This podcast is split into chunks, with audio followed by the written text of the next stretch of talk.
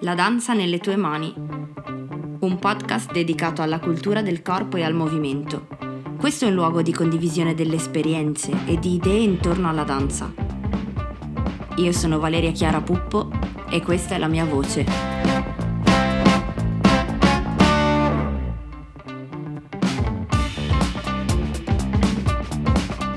Ciao a tutti, oggi mi trovo in compagnia di Lino Speranza. Ciao Lino.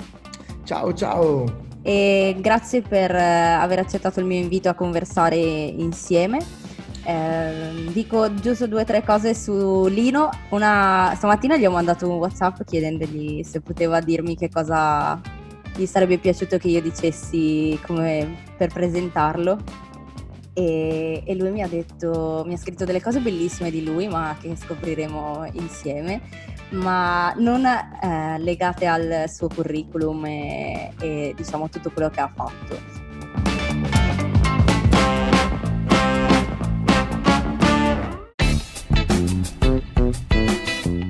Quello che vi posso dire io è che è una figura è un danzatore, è un ballerino che si distingue nel panorama nazionale del, dell'hip hop, della street dance, sin dagli inizi degli anni 90, così c'è scritto in giro per il web. Eh sì, non diciamo l'età allora. non diciamo l'età, esatto, e, ma noi non vogliamo sapere la tua età.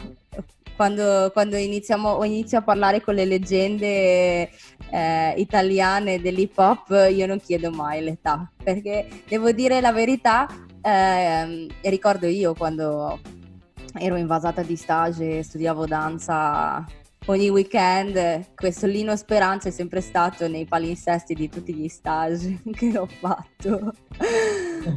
Pensa che adesso ogni tanto ho le le famose mamme che portano i loro figli dicono ed erano allieve prima, quindi allora sento il tempo che passa in quel caso lì. Eh, sì, eh sì è così, anche per me inizia a essere così. E, ehm, quindi io sono molto emozionata di, di, poter fare questa conversazione con te e ti ringrazio tanto. Uh, mi sono sempre mh, data l'obiettivo di non fare delle mega lezioni riguardo alla street dance, l'hip hop, eccetera, eccetera. Ce lo siamo c'è anche Google per quello, c'è Google. Esatto, c'è Google, c'è YouTube, ci sono un sacco di, di, di situazioni in cui si possono scoprire queste cose, ma quello che io adoro di Lino, e poi ti lascio la parola, è il fatto che lo seguo da molti anni su Facebook e lui senza eh, farsi più di tanti problemi, quando ha qualcosa da dire lo dice così come gli viene. E, ed è una cosa meravigliosa nel senso che tra le righe si scoprono tante... Mm, eh, in realtà, guarda, la, una frase che mi ha conquistato, che me la sono segnata e che voglio leggerla e condividerla con tutti, che era al finale di un tuo post piuttosto lungo, era e questa frase con cui iniziamo e poi ti do il via, è era il finale che dice se il rimanere a casa non è quello che fermerà la tua danza, ritieniti già fortunato di aver capito come si fa. Uno dei tanti post nel lockdown, devo dire. Ecco.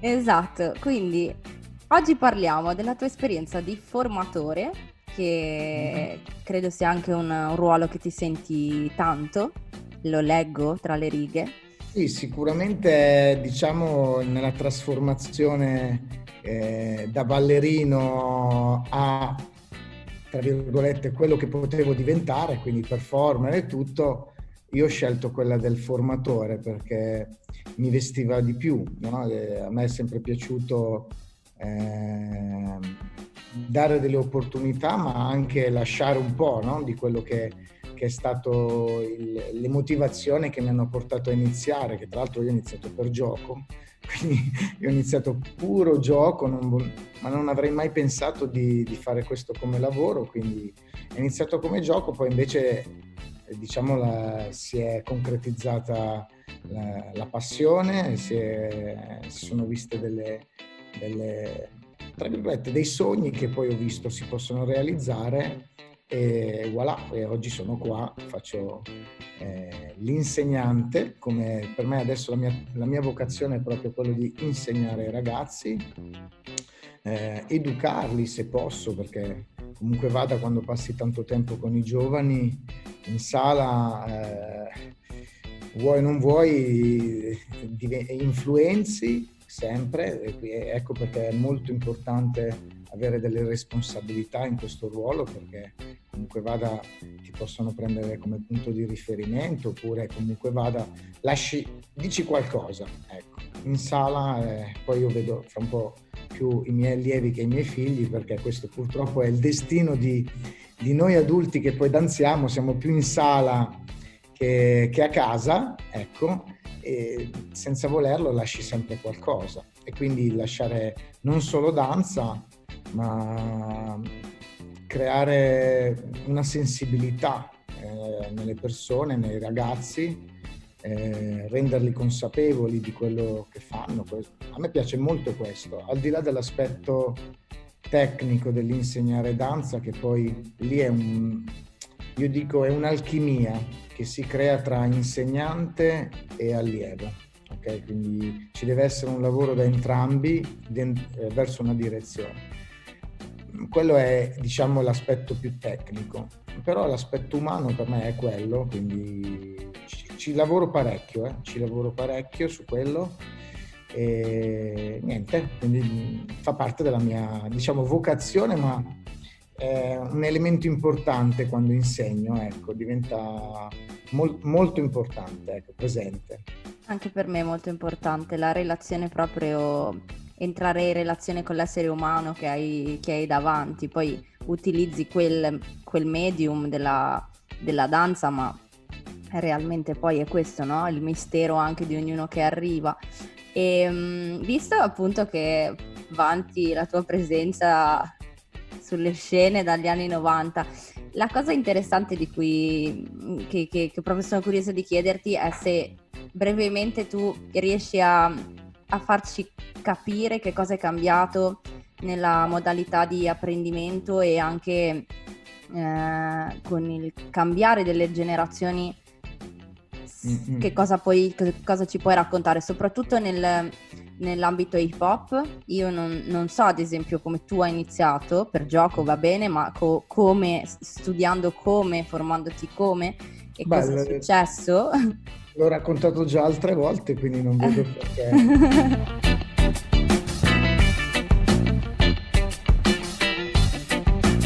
allora, diciamo che l'esperienza è una cosa che è nata a, eh, a pezzi mia, nel mio essere prima ragazzino, poi adolescente, poi più adulto. È una cosa che ha avuto dei momenti particolari. All'inizio erano dei semplici flash, ok? Esempio, io avevo uno zio molto caro, uno zio molto caro che ascoltava musica su vinile, su, su vinile. Quindi il, il, discorso della musica eh, attraverso, quindi lui suona prevalentemente musica funk e lo vedevo, io ero un ragazzino, un bambinetto e vedevo lo zio mettere questi dischi a casa e ho, vi- ho avuto questo segnale, ok? Che poi è rimasto nella mia eh, memoria di esperienza.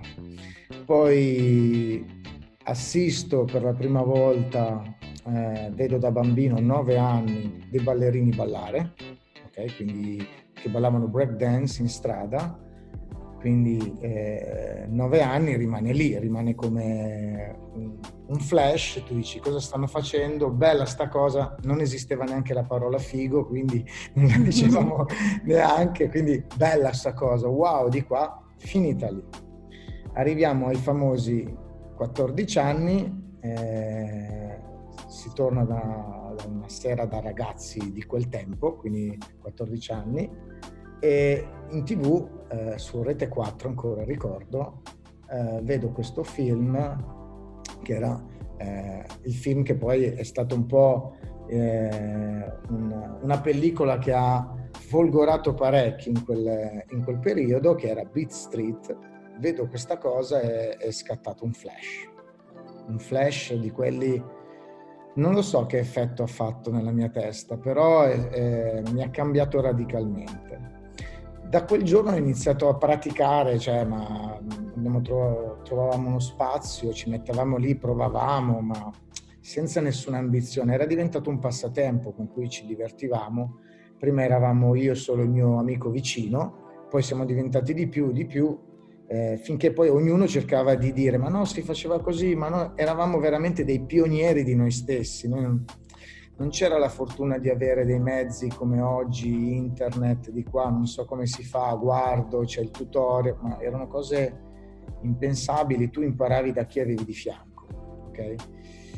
Quindi è stato molto istintivo e il fatto che è stato così, nonostante molto più difficile, è stato secondo me più eh, catalizzatore. Mi piace usare questa parola perché è una cosa che è arrivata piano piano, giorno per giorno. Noi praticavamo anche la stessa cosa per mesi senza annoiarci, però il fatto che ogni volta ci veniva meglio è poi da lì in poi è stato tutta un, una serie di scelte, quindi sono state le scelte a portarmi senza saperlo a eh, inserirmi dentro una scena che era già presente, ma che giustamente quando sei piccolino non conosci, poi comunque cominci ad avere le prime autonomie, cominci a spostarti da solo, a destra e a sinistra e scopri che c'è un mondo molto più ampio.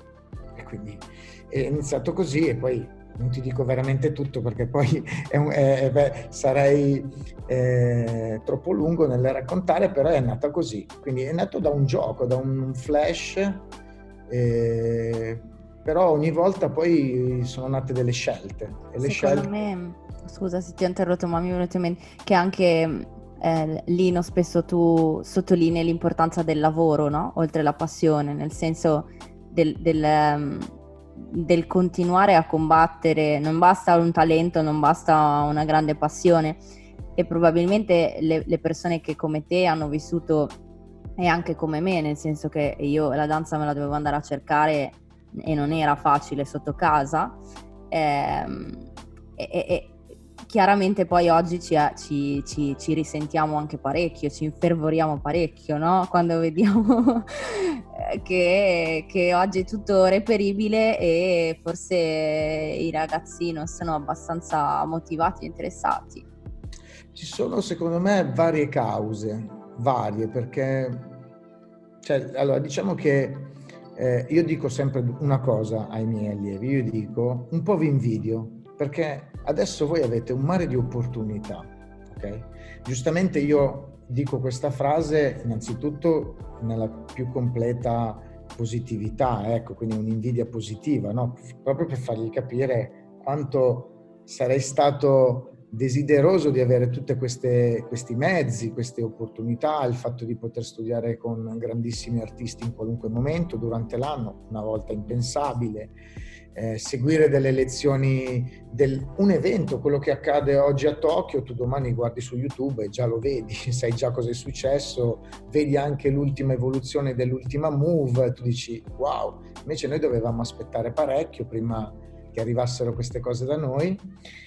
Però eh, nello stesso tempo, quindi ragiono con la mente di un ragazzo eh, degli anni 90, eh, fine anni 80, anni 90, che naturalmente non aveva mezzi il mezzo non c'era perché la TV nemmeno propagava certe cose, era, erano cose occasionali, ma se ci penso oggi la situazione con un ragazzo di oggi è diversa perché oggi c'è forse così tanto che ci si confonde anche parecchio, quindi ci si disperde parecchio.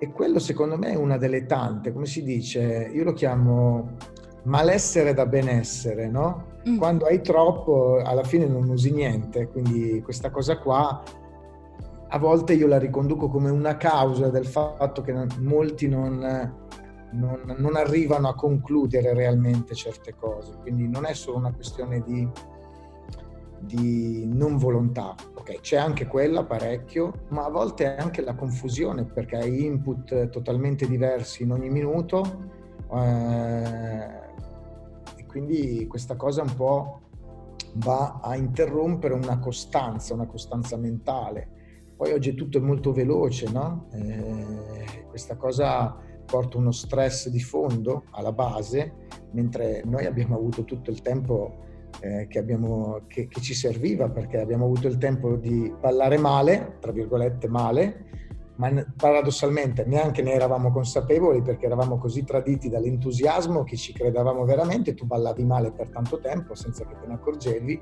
e quindi nello stesso tempo maturavi senza, eh, senza logorarti dal, dal giudizio, dal, dal, criticarti, dal criticarsi e così via. Quindi la tua crescita era naturale, lenta ma naturale.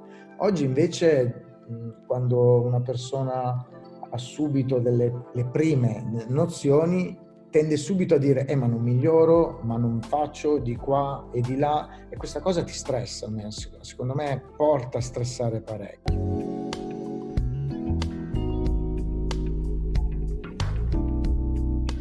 È cambiato tutto sicuramente, ma è cambiato anche il modo in cui si inizia, nel senso oggi molti iniziano perché eh, hanno visto qualcuno ballare in tv, eh, quanto è bello, anzi addirittura oggi è ancora oltre, la tv non la guardano nemmeno, il mezzo è il social, quindi eh, balli hai tanti follower, balli meglio, ne hai tantissimi, quindi è cambiato tutto veramente, il sistema è, è cambiato. Noi invece eravamo, forse non avendo niente, era proprio passione, passione pura, il piacere di dire voglio fare quella cosa, poi ai miei tempi era anche diverso eh, sotto l'aspetto eh, culturale italiano. Un ragazzo medio andava a giocare a calcio, pochi ragazzi iniziavano con danza, quindi il fatto già di aver rotto quello schema eh, era una forma di, di, di forza mentale, di, di, avere una, una, cosa ben precisa in testa, perché molte volte eri, eh, chi ci provava abbandonava perché veniva, era vittima di bullismo, quel bullismo da paesotto, da, da, dove il maschio deve fare calcio, deve fare sport da uomo, tra virgolette, la danza era dedicata solo per le, per le ragazze, invece no, il fatto di essere, aver provato a fare quella cosa lì eh, forse andava anche un po' a rappresentare una volontà forte, no? Assolutamente, assolutamente è stato rivoluzionario, senza dubbio eh, poter ritagliarsi uno spazio e dedicare una vita alla danza iniziando veramente da soli in autonomia è, è, è stato sicuramente rivoluzionario.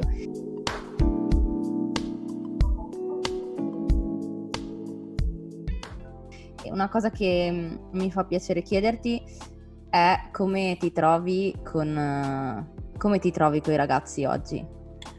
Allora, ci sono vari eh, dipende, dipende perché il contesto oggi cambia anche la tipologia di ragazzo con il quale tu potresti relazionarti. Eh, esempio, la, quando lavori con dei ragazzi che magari frequentano la scuola del paese, del, ma che non ha grandi obiettivi, nel senso dove sappiamo che il settore danza è sorretto dal movimento amatoriale, ok? Il professionismo ancora è per pochi, vuoi per un fatto magari economico, perché comunque entrare in certe situazioni e studiare in certe situazioni è un grande impegno economico, un sacrificio notevole per delle famiglie, vuoi anche per eh, concetto, ok? Le famose ambizioni barra responsabilità, no?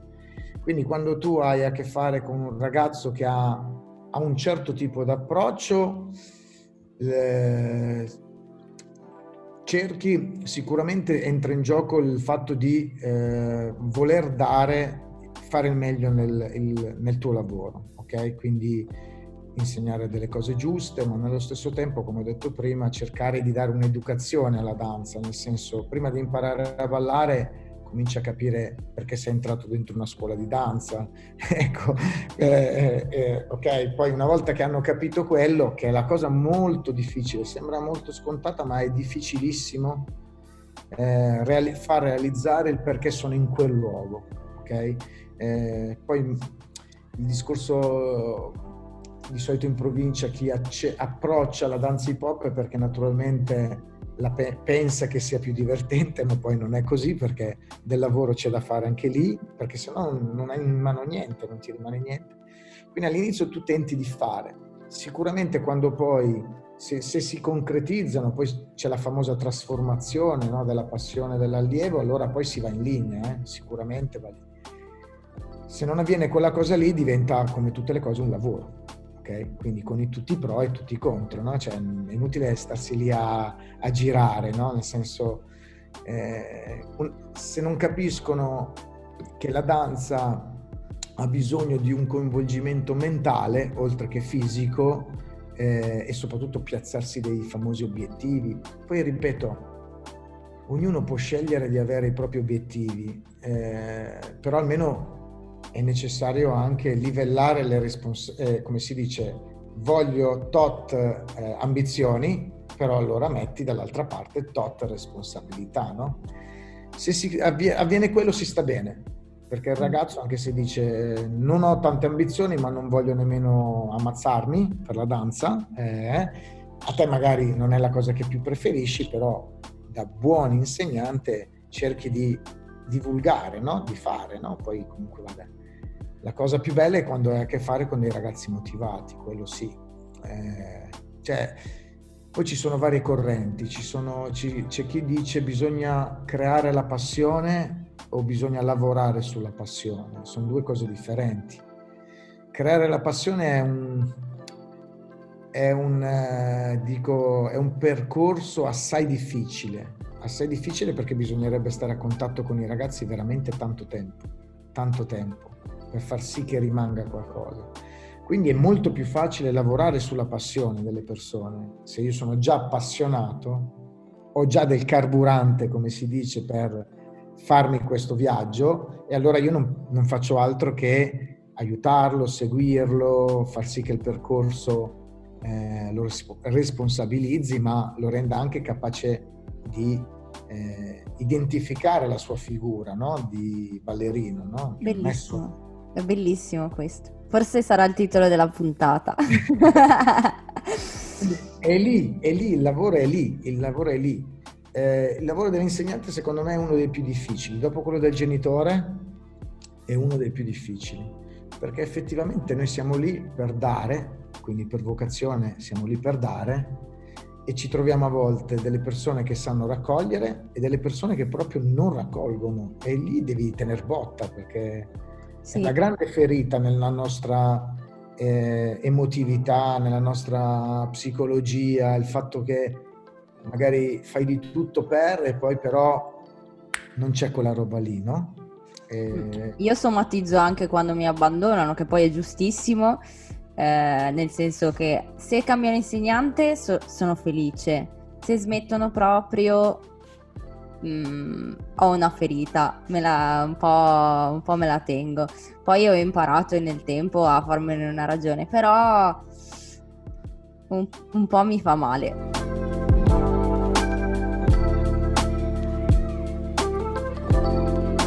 Eh, lì, è, lì, è, difficilissimo, guarda, non c'è un, una regola, non c'è una regola anche perché quando ti entra una persona lì eh, puoi dire solo speriamo che sia, sono fortunato oppure sono fregato. Sono due, quindi non è che hai, hai tante opportunità. Eh, nel tempo, secondo me, si impara anche a dosare quello, perché aprirsi troppo, cioè paradossalmente la cosa che più si idealizza è quello di creare un rapporto allievo-insegnante eh, pieno di fiducia, pieno di complicità, pieno di eh, come si dice, comprensione, no? Però non è possibile con tutte le persone proprio perché siamo tutti diversi, tutti abbiamo un'educazione diversa, tutti abbiamo un modo di approcciare diversamente le cose e quindi nel tempo secondo me impari anche a dosarti, quindi non ti ha, anzi più tempo passa meno tendi ad aprirti forse perché poi sì. diventi anche un po' più fragile. Quindi... Ci si mette in modalità per preservarsi un po'. Ok, Esatto, eh. sì.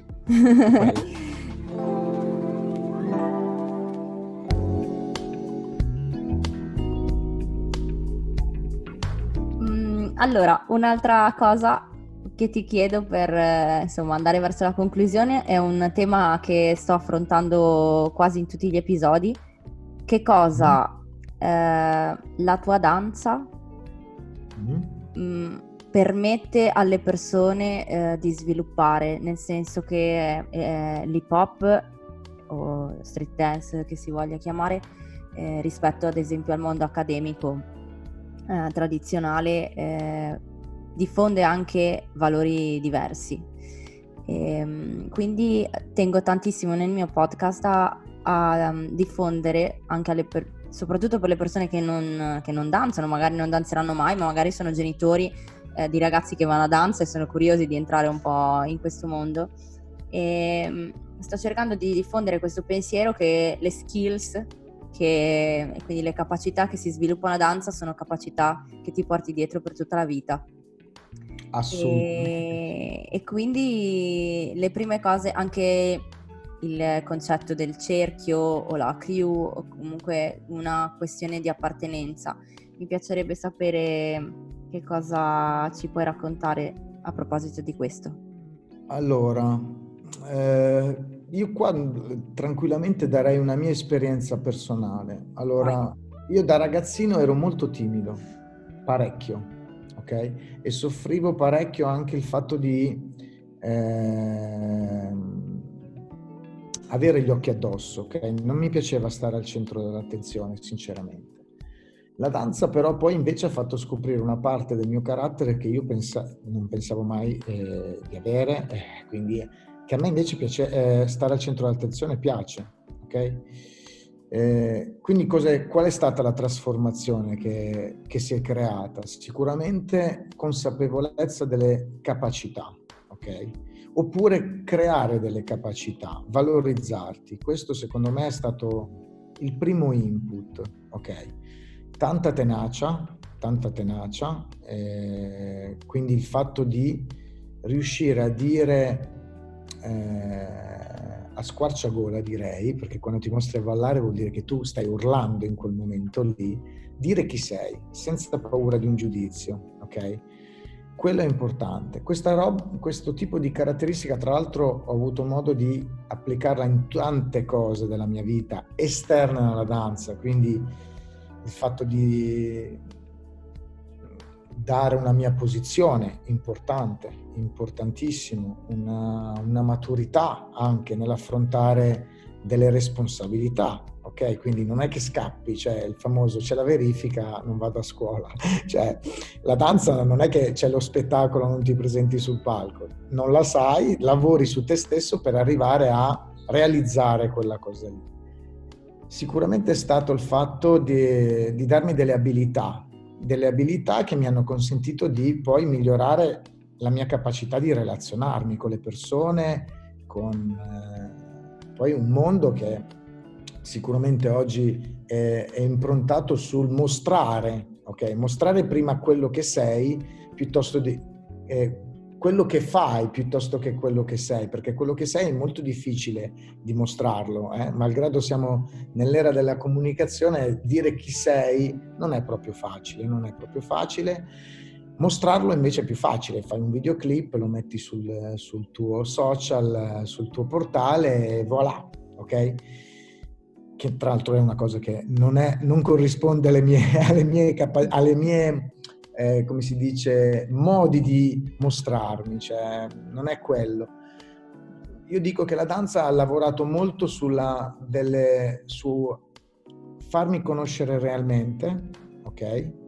Eh, farmi trovare anche delle cose che mi interessano, farmi trovare anche delle, delle persone, delle, dei concetti, eh, tantissime cose. Guarda, adesso come adesso dire quanto ha influito la danza su di me eh, ci metterei tantissimo a realizzare perché quando è, ha fatto così tanto è, è dura, no? nel senso anche adesso con eh, questo famoso lockdown se sono giù di morale la prima cosa che faccio è accendo la radio e, e inizio a ballare adesso magari non è la radio è il tuo computer ricco di mp3 però inizi a muoverti eh, cerchi di staccare la spina cioè diventato veramente terapeutica sta roba. E va bene così. Va bene così, è, è la nostra terapia, ma tengo, io qua ai miei allievi spiego sempre che nonostante quando si, entri, si, entra in sala hai sempre a che fare con, con, quel maledetto specchio che può essere tanto utile per insegnare, ma allo stesso tempo è un giudice che non ti molla mai. esatto. E dico sempre, in realtà la danza è un viaggio interiore, è una roba che ti fa proprio andare a, sott'acqua a entrare dentro no? le tue e conos- e, ed è un ottimo modo per, per conoscersi quindi è, sicuramente è, è vero però io dico anche che ahimè non tutti arrivano ad assaggiare questa bellissima proprietà della danza e talvolta è perché manca solo un po' di pazienza, bisogna saper, saper aspettare il momento giusto, avere costanza nel rimanere, non pretendere subito dei grandissimi risultati o delle, eh, delle soddisfazioni immediate, perché tutto quello che è troppo veloce eh, poi va via anche in maniera veloce, no? Invece la danza secondo me ha bisogno, come tutte le arti, quindi dal disegno, dalla recitazione al canto, ha bisogno di tempo. Dovete farla, è necessario farla maturare dentro di sé. Ci metti un anno, due anni, dieci anni, fa niente, se quella cosa ti fa star bene la tieni così, non c'è bisogno di stressarla, di, di pretendere qualcosa, no? Molte volte chi non sa aspettare si perde la scoperta di questa cosa e quindi non riesce poi a tenerla dentro di sé e finisce poi che si abbandona il famoso allievo che dice smetto perché ho perso gli stimoli. Io arrivando da una generazione se non avevo gli stimoli, prima di smettere di ballare andavo a cercarmi gli stimoli, invece adesso è più facile smettere che cercarli, no? sono tante cose, se, se, potremmo parlare per, sì. per ore Sì, infatti, va, tu mi hai detto quanto devo parlare, se no parlo fino a domani.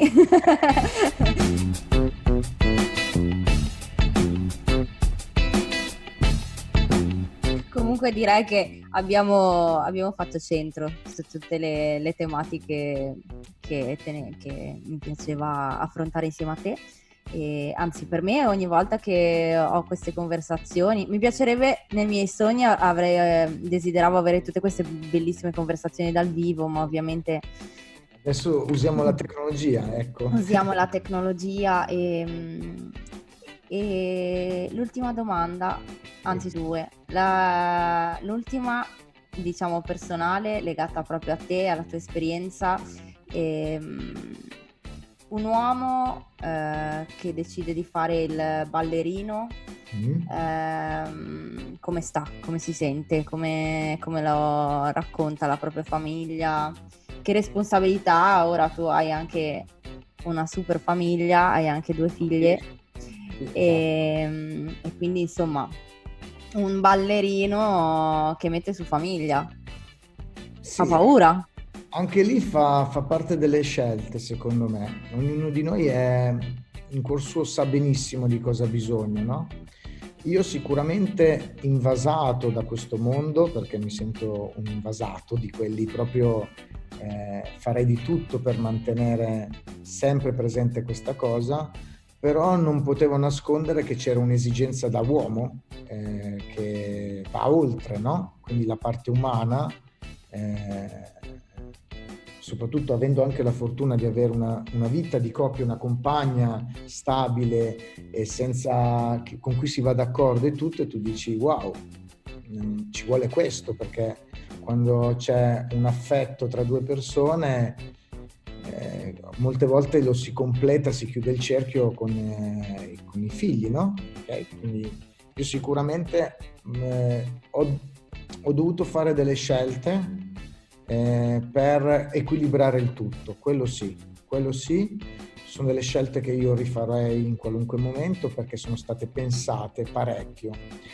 Molte volte si dice se legarsi, creare una famiglia è difficile per un ballerino perché poi devi compromettere il lavoro. È vero, può essere vero, però bisogna anche accontentarsi e io sono uno che si sa accontentare parecchio, però posso dire di avere eh, dato, come si dice, eh, di, aver, di, essermi realizzato sia come eh, componente artistica ma anche come componente umana. No? A me A me piaceva avere questo tipo di equilibrio. È bellissimo. E va bene così. È bellissimo.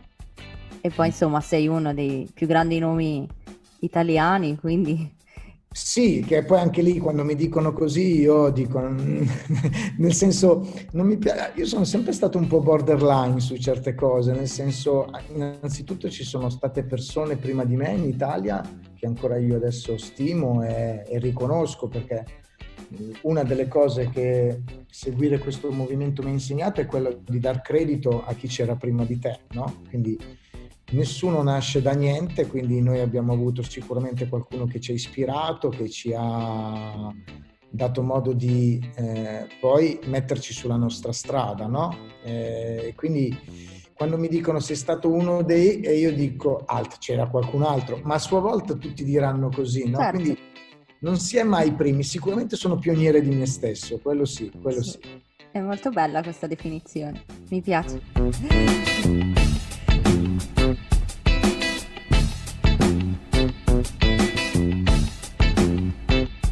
E allora, per salutare tutti quelli che ci hanno ascoltato, chiedo ai miei ospiti se mm, lasciano un, un esercizio, un compito, un consiglio, un qualcosa da vedere, qualunque cosa da, da maestro, da insegnante. Eh, che cosa ti piacerebbe che facessero le persone dopo averci ascoltato?